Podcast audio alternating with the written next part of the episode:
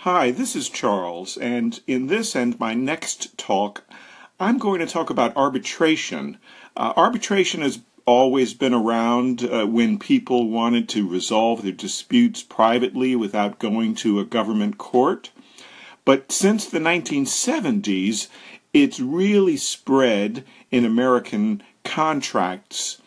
And today I'm going to talk about the type of arbitration that's freely negotiated. Next time, I'll talk about the type that you might be more familiar with, which is take it or leave it. and that's usually the case when arbitration requirements are put in the fine print of all those consumer products that you buy. But with negotiated arbitration, it could be a contract that you have a choice, and you could uh, literally negotiate whether you want to resolve your dispute uh, by arbitration rather than going to court. And I'm thinking about this because I wrote a book called Lawyer Ball about a lawsuit between the Orioles baseball team and the Nationals baseball team over arbitration.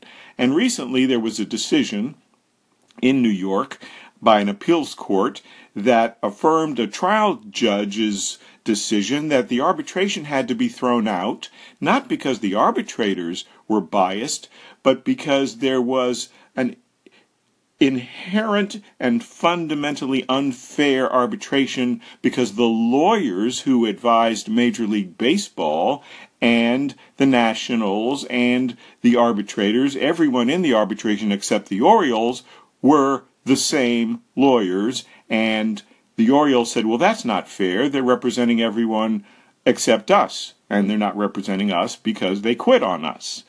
So this is interesting because uh, although a judge can always say, well, this is unfair, this is an unfair arbitration and should be thrown out, he didn't really cite any precedent as to why it's unfair.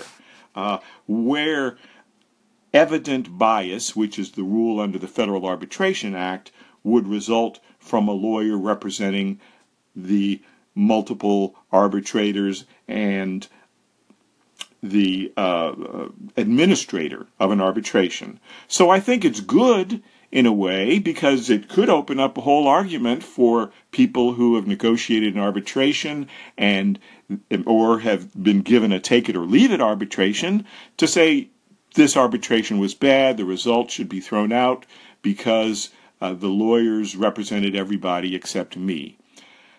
So We'll see how this develops. Next time, I'll talk about those take it or leave it arbitrations.